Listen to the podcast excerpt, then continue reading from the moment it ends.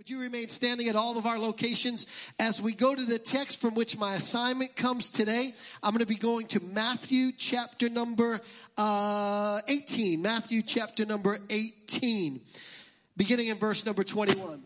Then Peter came to him and said, Lord, how often shall my brother sin against me and I forgive him? Up to seven times. Jesus said to him, I do not say to you up to seven times, but up to 70 times seven. Therefore, the kingdom of heaven is like a certain king who wanted to settle accounts with his servants. And when he had begun to settle accounts, one was brought to him who owed him 10,000 talents. But he was not able to pay, and his master commanded that he would be sold with his wife and his children and all that he had, and that payment would be made. The servant therefore fell down before him, saying, Master, have patience with me, and I'll pay you all. Then the master of that servant was moved with compassion, released him, and forgave him his debt.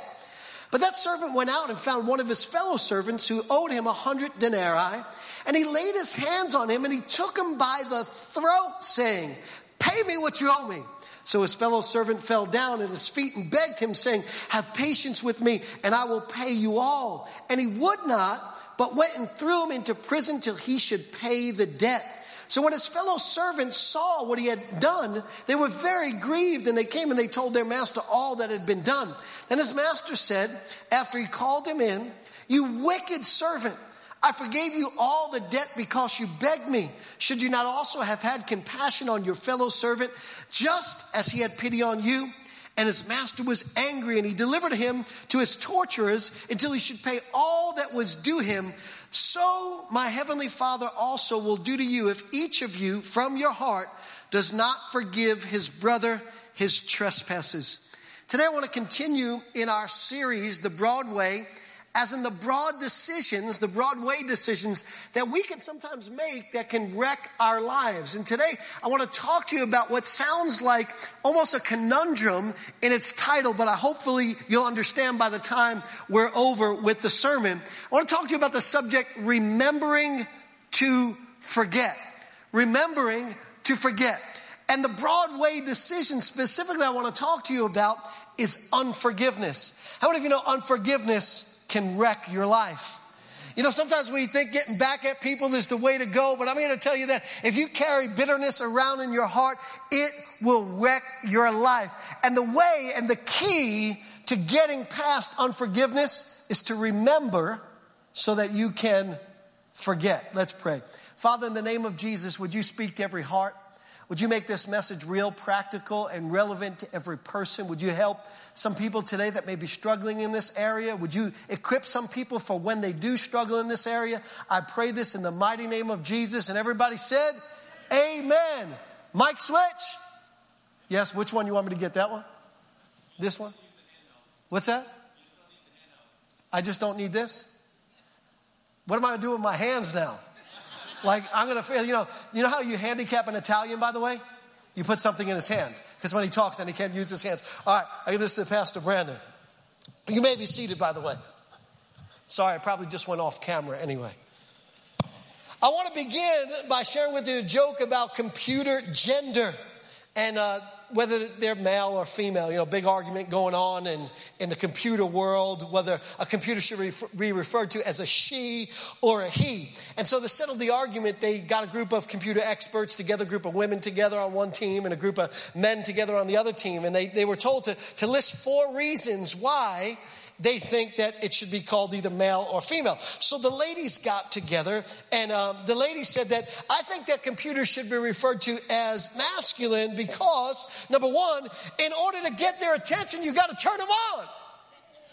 No, not too too risky for church. Second reason they gave is they have a lot of data. They should be called masculine because they have a lot of data, but they're, they're really clueless. Third reason they gave, they're supposed to help you solve problems, but sometimes they are the problem. Fourth thing the lady said is, as soon as you commit to one, you realize that if you have waited a little while longer, you could have got a better version, right? That was for the ladies, so all the ladies said amen. The men, on the other hand, they, they got together and they concluded that computers should be referred to as female or feminine because number one, no one but the creator understands their internal logic. Some of you guys are scared to laugh. The native language they use to communicate with other computers is incomprehensible to everybody else, right? As soon as you make a commitment to one, you find yourself spending half of your salary on accessories for it.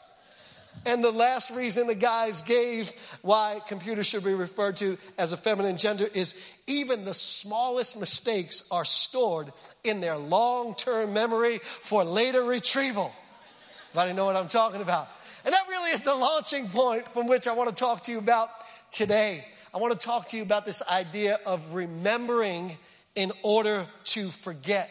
When it comes to this, this big Broadway life wrecking decision of unforgiveness. And it almost sounds counterintuitive that in order to forgive, you have to remember so that you can forget and therefore move on and forgive. And it almost seems like, Pastor, there's no way that I should remember in order to forget and to forgive. Matter of fact, a lot of people think that the way to forgive, the way to get past unforgiveness is to block everything out of your mind.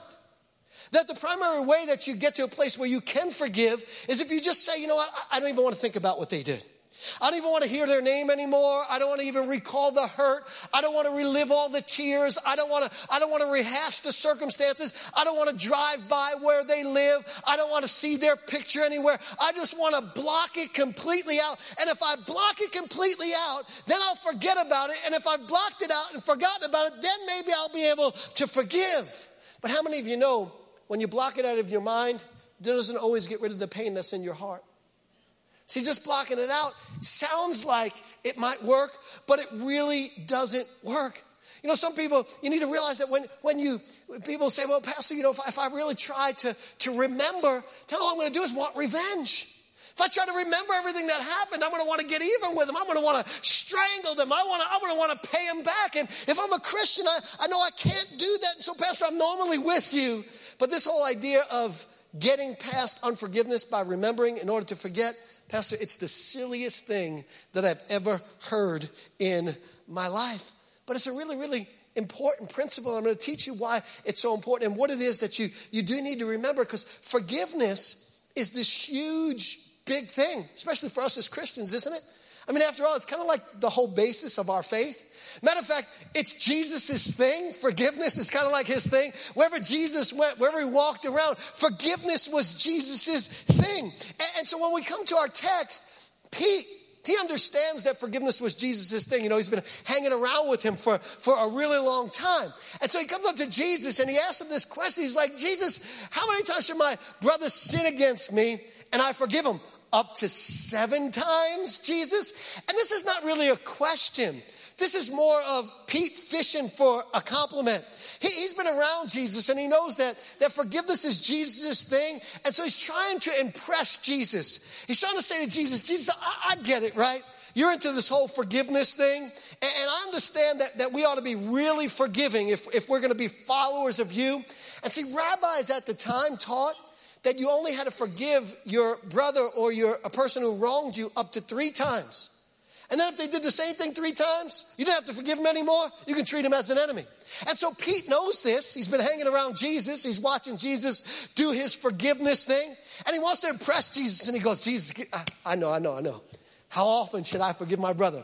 I'm going to up my forgiveness quotient. I'm going from three to seven, Jesus. What do you think about that, Jesus? And he's expecting Jesus to be like, man, Pete, you really got this thing. Pete, I mean, uh, I guess hanging out with me has helped you, Pete. But, you know, Jesus doesn't say that. Jesus kind of looks at Pete and he goes, Hey, Pete, maybe I haven't rubbed off on you like I thought.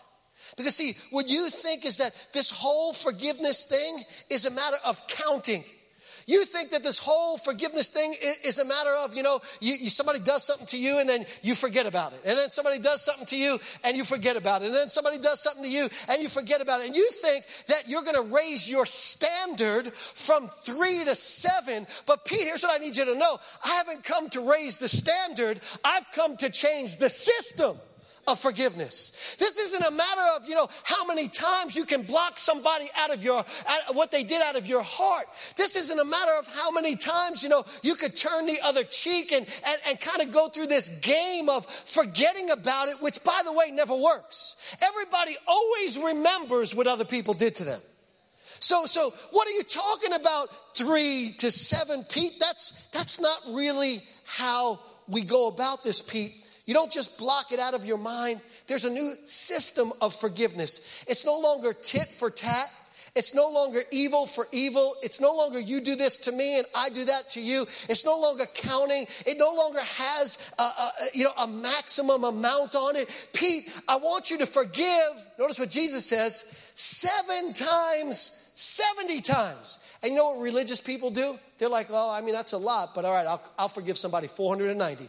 But when I get up to 490, you're not going to like me anymore. I'm going to turn into the incredible Hulk, and all of a sudden, I'm just going to let you have it, you know? This system of forgiveness that Jesus is talking about is better than Endgame. You don't have to go back in time and change the past. In, I'm sorry, spoiler alert right there. See, Jesus is saying to Pete, Pete, this, there's a new way to go about this forgiveness thing. It, it's, not, it's not just counting anymore. And by the way, 490 is a significant number. I don't know if you recognize this. Jesus didn't just pick this number out of the air. Jewish time, if you read Daniel chapter number nine, revolved around seven 70 year time periods. And Jewish time believed that at the end of these 490 years was going to come the end of the world, the end of the age, and a new heaven and a new earth. And so Jesus is talking to Jewish people that think that the world revolves around these 70, seven, uh, or seven, seven 70 year periods of time, and then they think the world is going to end. And so, what Jesus is saying, when you become my follower, guess what? You've got to forgive until the end of time. There's never a time where it's okay for a Christ follower to carry with them in their heart this bitterness and this unforgiveness. Pete, you've got to forgive until the end of time. Now, you got to put yourself in Pete's shoes. His mind is blown right now. Pete's going, but that's just too hard, Jesus. Jesus, you really mean to tell me no matter how many times somebody does something to me, no how, how often, how hurtful it is, no matter what they've done, that I need to not harbor unforgiveness in my life? Jesus, that is just much too difficult. How am I going to do that? By the way, that's why forgiveness is a narrow road virtue. The Bible says narrow is the way that leads to life. And what it means by narrow, hard, difficult. It's not necessarily easy. Broad is the way that leads to destruction. How many of you know it's a lot easier to harbor unforgiveness in your heart than it is to let somebody go in your heart? It's a lot easier to get even with somebody than it is to, you know, bless somebody that has done wrong to you. See, forgiveness is a narrow way virtue. And so he goes up to Pete. He says, Pete, I, I got to really explain this thing to you. And he tells him, and this is why I love Jesus, he tells him what I would consider to be a soprano like story. Anybody remember The Sopranos? You the Sopranos? Now, I know you shouldn't watch that because you're all Christians and stuff like that. Just watch the one that they edit all the curses out and all of that kind of stuff. And, and then it's kind of cool. And by the way, did you know they're coming out with a new Sopranos? Are you excited about this? It's called Newark. It's about the upbringing of Tony Soprano. I can't wait for it. And, and Jesus tells Pete this, this little story soprano style. And the principle, the moral of the story is Pete, here's what I need you to do in order for you to get past unforgiveness, in order for you to move beyond the life wrecking choice to harbor unforgiveness in your heart and move into that place that's life giving of forgiveness. I need you to remember to forget. That's the principle that Jesus is teaching. And he asks us to remember a few different things. The first thing he needs he asks us to remember in order to forget, number one, remember what Christ has done for us. See, that's really the principle of the story. Now, in order for you to get this, I, I need to just read you a little portion of the story as if it was the only portion of the story Jesus told. Verse number 28. Check it out with me. But that servant went out, the servant that was forgiven. That servant went out and he found one of his fellow servants who owed him a hundred denarii, which is about three months worth of salary. And he laid his hands on him. Watch this. This is why I say it's soprano style. And he took him where? By the throat. Soprano style, right? He went Paulie walnuts on the guy. He grabbed the guy by the neck and he said, You better pay me everything that you owe me. It's literally what Jesus said happened. Am I, am I, am I just, am I being sincere to the text? Watch this. His fellow servant fell down At his feet, he begged him. He saying, Have patience with me and I'll pay you all. And he would not, but he went and he threw him into prison till he should pay all the debt. Now, I'm kind of being funny with the whole Paulie Walnuts Sopranos thing, but, but if all we knew about the story was this is what happened that a guy ran into another guy that owed him three months worth of a salary. That's a lot of money, quarter of a year's salary. He grabbed him by the neck and he told him, he said, You better pay me everything you owe me. Most of us would think that's a little extreme, but I mean, the guy did owe him money. It's a lot of money to owe somebody. In Bible times, they, they actually allowed for vigilante justice. If somebody did something against you, you could go and literally grab them by the neck, by, you know, the toga, if you will, or whatever they call it, the dashiki, whatever it is they call the robe, and you would drag them off to court. And, and the reason why they did this was, I guess it was their way of keeping government small, you know, let everybody police themselves and you were able to drag him before court. So it's not really that the guy went Paulie Walnuts on him, it's that he was following what was the custom of the day. When somebody did you wrong, you can run into him, you can grab him by the neck, and you can take him off to court. Now, when most of us read this, if that's all we knew happened, most of us would be like, little extreme, but like the guy had it coming to him, didn't he?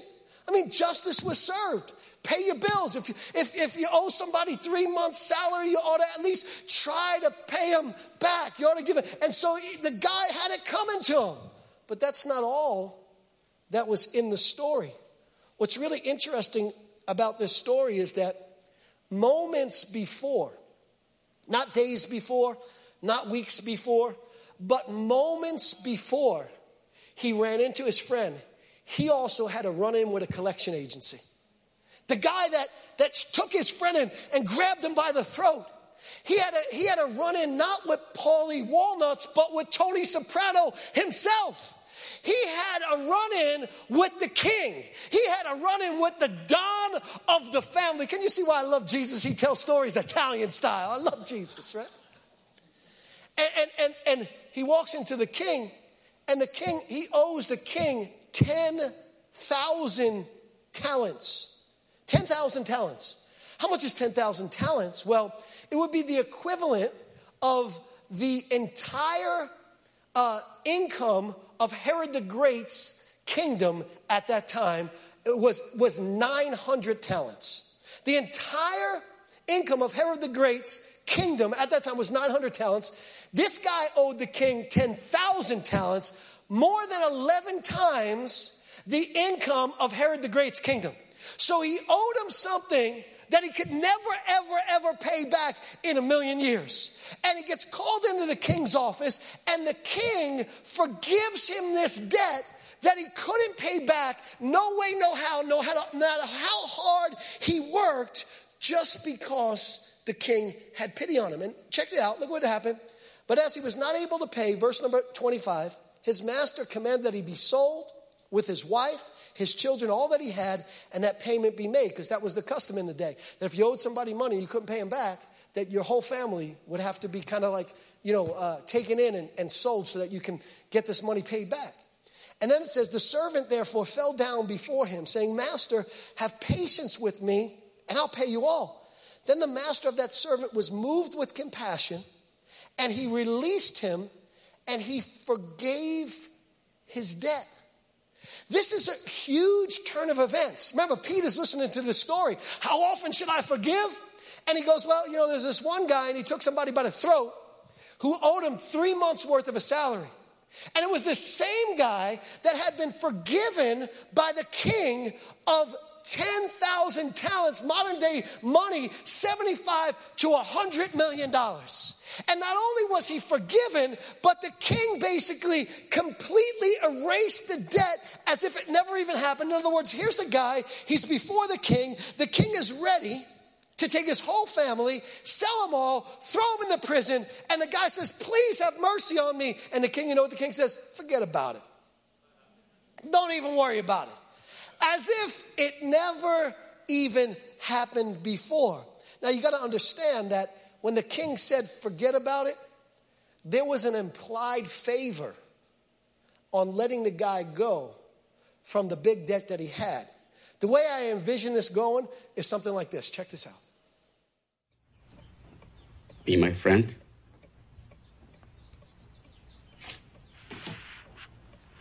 Godfather.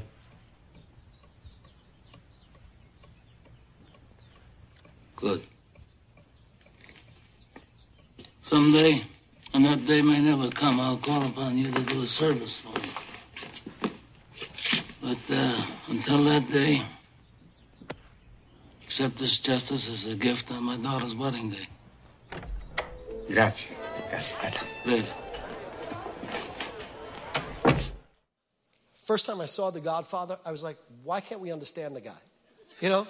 Here's what he basically said. He said, he said, there's going to come a day where I may ask you for a favor. But until that, and that day may never happen, but until that day comes, consider this to be an act of my kindness.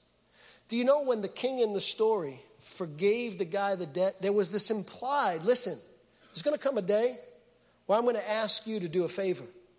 When that day comes, I expect you to repay, if you will, my kindness. Now, what is the Bible talking about there? Well, listen to what the scripture says in Ephesians chapter 4, verse number 32, and we'll bring this all together. He says, Be kind one to another, tenderhearted, forgiving one another, even as Christ, as God, for Christ's sake, has forgiven you. Here's what the story is really all about. And we, we made it seem fun and we made it seem like, you know, it was the Italian thing and a Godfather thing and just so we could remember. But here's what really happened.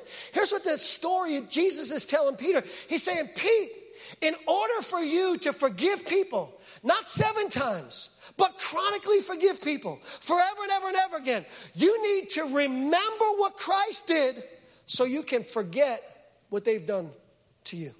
You need, you need to remember what Christ did for you so you can forget what they did to you. And the reason why this guy in the story harbored unforgiveness in his heart is because he forgot the huge debt that he was forgiven of. He forgot that comparatively speaking, he was forgiven of so much more than what somebody had did to him. Here's what God is saying to us that if we're ever going to get to a place where we can, as God's kids, live in this place where we forgive from our heart, where we don't harbor unforgiveness in our heart, we need to remember what Christ has done for us. And Christ did so much for us. Can I tell you where the power to forgive comes from? Can I tell you where the power not to just get it out of your mind, but to release it from your heart comes from? It comes from remembering that on the cross, Christ forgave us of a debt that we couldn't pay back in a million lifetimes. It was well beyond us. It was like 75 to a hundred million dollars. And Christ said, forget about it. Remember on the cross what he said? He said, it is finished. Here's what that literally means in the cultural context. It's an accounting term, tetelestai. And it literally means paid in full. The whole thing. All of our sin debts, everything that we've ever done wrong in the past, in the present, in the future, paid for on the cross so that you and I could be right with God. Matter of fact, in Colossians chapter 2, it says it like this He canceled the record of the charges against us. He took it out of the way, nailing it to the cross. Canceled, paid in full, treated as if it never happened, forgotten about. See, there's a lot of things that God remembers about you and I. He remembers our name. Isn't that amazing? God of the universe remembers our name. I have people walk up to me in a grocery store. We have a few thousand people who come to church here, and there are some people I don't know their name. And I, I, used to try to like pretend like I did, like, hey, hi, hi, hello. And then I was just like, look, I know you come to church. Can you just tell me your name? Take me out of my misery for a second here. You know, and, and I, I try to do good at it, but sometimes I forget.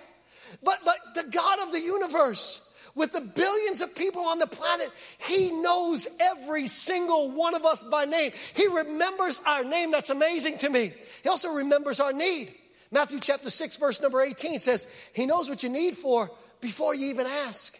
And then he promises, I'll meet all your needs according to my riches and glory by Christ Jesus. He remembers our need. The God of the universe, not only that, but he remembers our tears. In the book of Revelation, it says he keeps them in a bottle no wasted tears. And not only does he remember our tears, but he remembers our kindness to other people. The book of Ephesians says that whatever good thing we do for somebody else, God will do the same thing for us. Not only does he remember our kindness, he remembers our service to him. He says, Know this that your labor, your service, your labor is, not in vain. And, and, matter of fact, when you work for God, God says this He says, I'll give you the recompense, I'll give you the reward. So God remembers all these wonderful things. But you know the greatest thing that God remembers for us?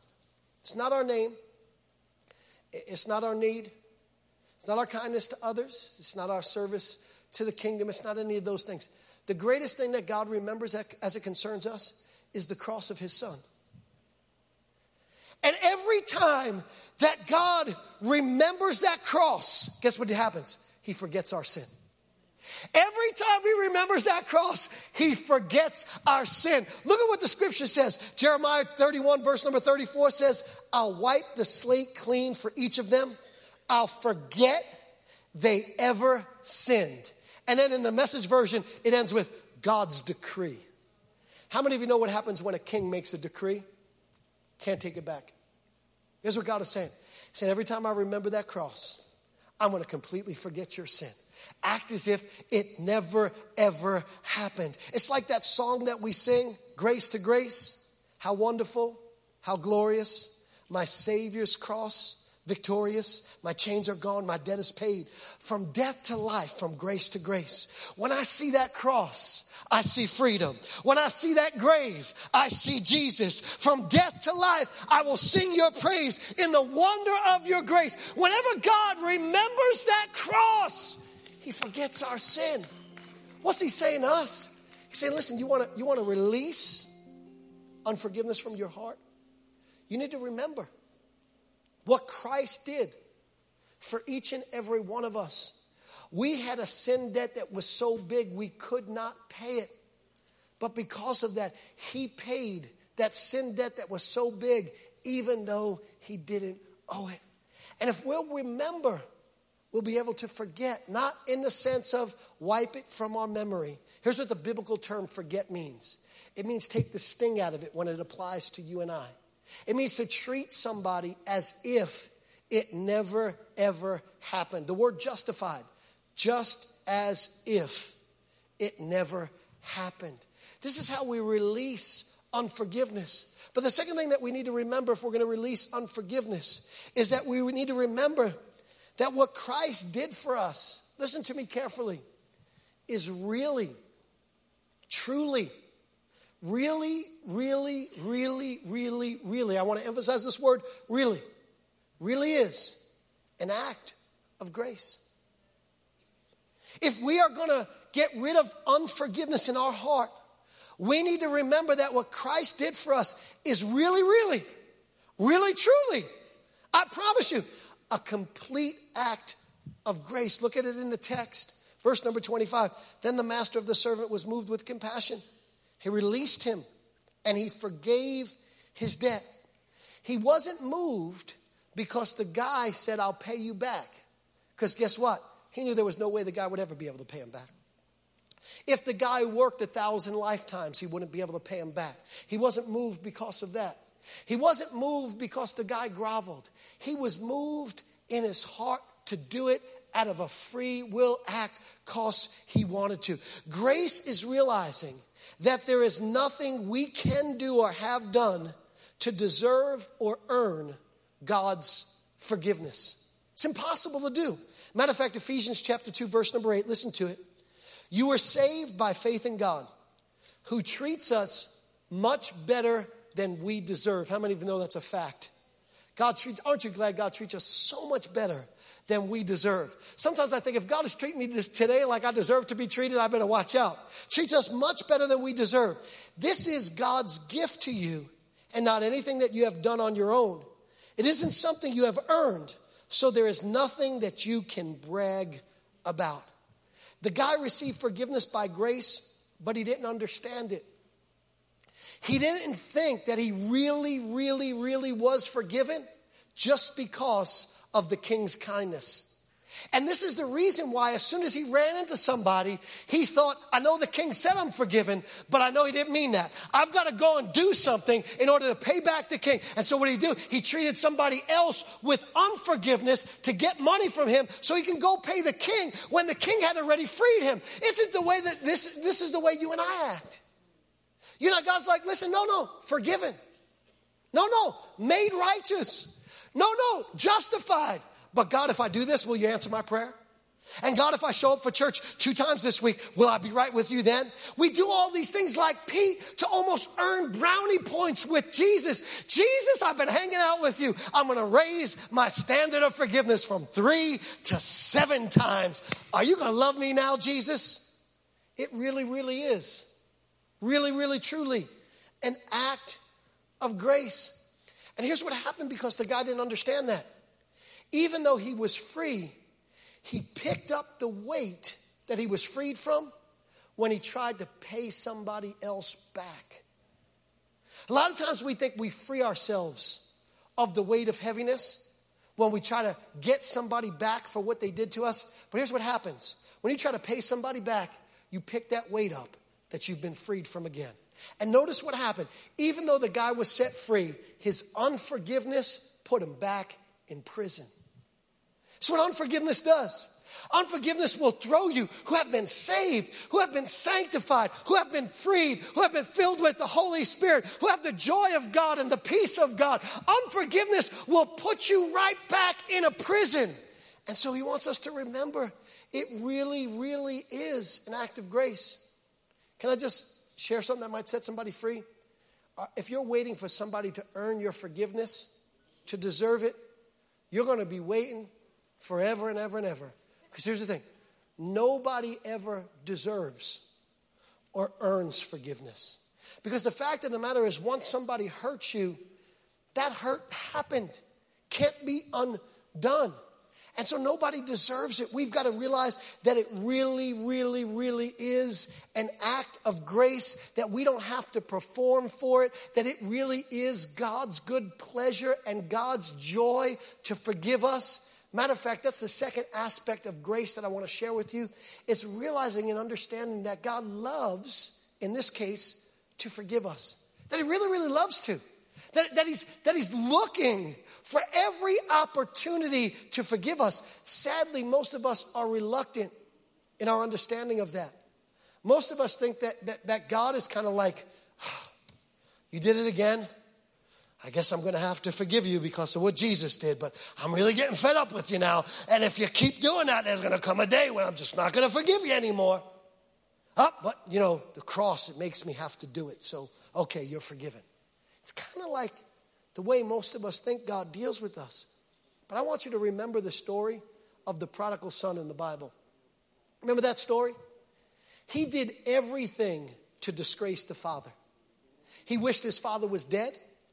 He went and wasted his, his father's inheritance that his father worked so hard for. He disgraced the family name. I mean, he just, he sinned in every way possible. You would have thought that the father would have wrote him off because he did the worst that you could possibly do. But when you read the story, the Bible says that it gives the impression that almost every day the father was out there looking for the son to come home. And then one day, Luke chapter 15, verse 20. When the son was still a great way off, his father saw him, and notice what the Bible said, had compassion on him, and he ran to him, fell on his neck, and he kissed him. Now you gotta understand what this means in its cultural context. In Bible times, this, this dad was an aristocrat. And There were certain things that aristocratic dads would never do. Remember when you were growing up, there were certain things your dad would never do? Right? Some, my dad, you know, never would wear um, jeans, never, never would wear shorts, sorry, always jeans. My dad would never wear sandals without black socks. I'm like, Dad, come on, man, just, just, take, the, take the black socks off, right? Maybe your dad would never admit that he was wrong, you know, certain things that dads would never do. Well, in Bible times, aristocratic dads would never run. Aristotle said this great men don't run, it was beneath them, it, it signified desperation. Here's this, here's this son who has disgraced the father, who has sinned against the father in every way possible. And instead of the dad writing the son off, what does the dad do? He looks out for him. As soon as he sees him, motion to come back, he runs towards him. What's he running towards him for? To forgive him. I don't know who told you that there are things that you can do that God won't forgive you of. But I'm here to tell you there is nothing on this earth that God won't forgive you of. Nothing that you can do. God loves you that much. He wants to forgive you. He's dying to forgive you. He's running to forgive you. And if that hasn't caused a penny to drop, remember the prayer of Jesus on the cross. Luke chapter 22, verse 34. Then, the scripture says, key word, then. Jesus said, Father, forgive them, for they do not know what they. Charles Spurgeon was comment, commenting on this particular verse of scripture and specifically on the word then. And here's what he wrote He said, Then, as in when man had done his worst, then, as in when the vileness of the human heart was in climactic devilry, then, when the wicked hands of the creature dared to crucify the Creator. Then he might have uttered an awful mal- maledictions over them. Then he might have let loose the thunderbolts of righteous wrath and slain them. Then he may have caused the earth to open up her mouth and swallow them alive. But no, though subjugated to unspeakable shame, though suffering excruciating pain, though despised, rejected, and hated, nevertheless he cries, Father, forgive them. When Samson came to his dying hour, he used his great strength to pray for the destruction of his enemies. When Stephen the martyr was being stoned, first he cried for God to receive his spirit, and then he prays for God not to hold the sin to their charge. But when our Savior hung on the cross to pay a debt he did not owe, because we had a debt we could not pay, he didn't pray for the destruction of his enemies like Samson. He didn't pray first for the Lord to receive his spirit like Samson, but our Lord first prayed for us. He first prayed, Father, forgive them. And then he yelled, Into thine hand I commit my spirit. That, my friends, is not the prayer of a God reluctant to grant forgiveness, but one who loves to forgive. He loves to forgive us. Looking for every opportunity to forgive us. There's nothing that we can ever do that God would say, No, I'm not going to forgive you. Maybe you came in here and you kind of pulled yourself to church. And maybe whenever you get in the presence of, of God, in the presence of the Holy Spirit, you feel some kind of way because you feel dirty, because maybe you're a Christian and you're, there's things in your life that, that you shouldn't have in your life. And that's okay to feel that way. That's conviction. But here's what I want you to do God doesn't want you to live that way. God wants to free you. God is ready. He's running to forgive you in every single way.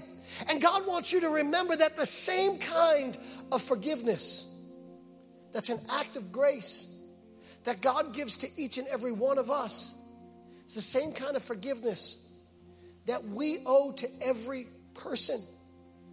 No matter how bad they've hurt us, no matter what they've done to us, God says you got to release it in your heart. How? By remembering in order to forget what Jesus did.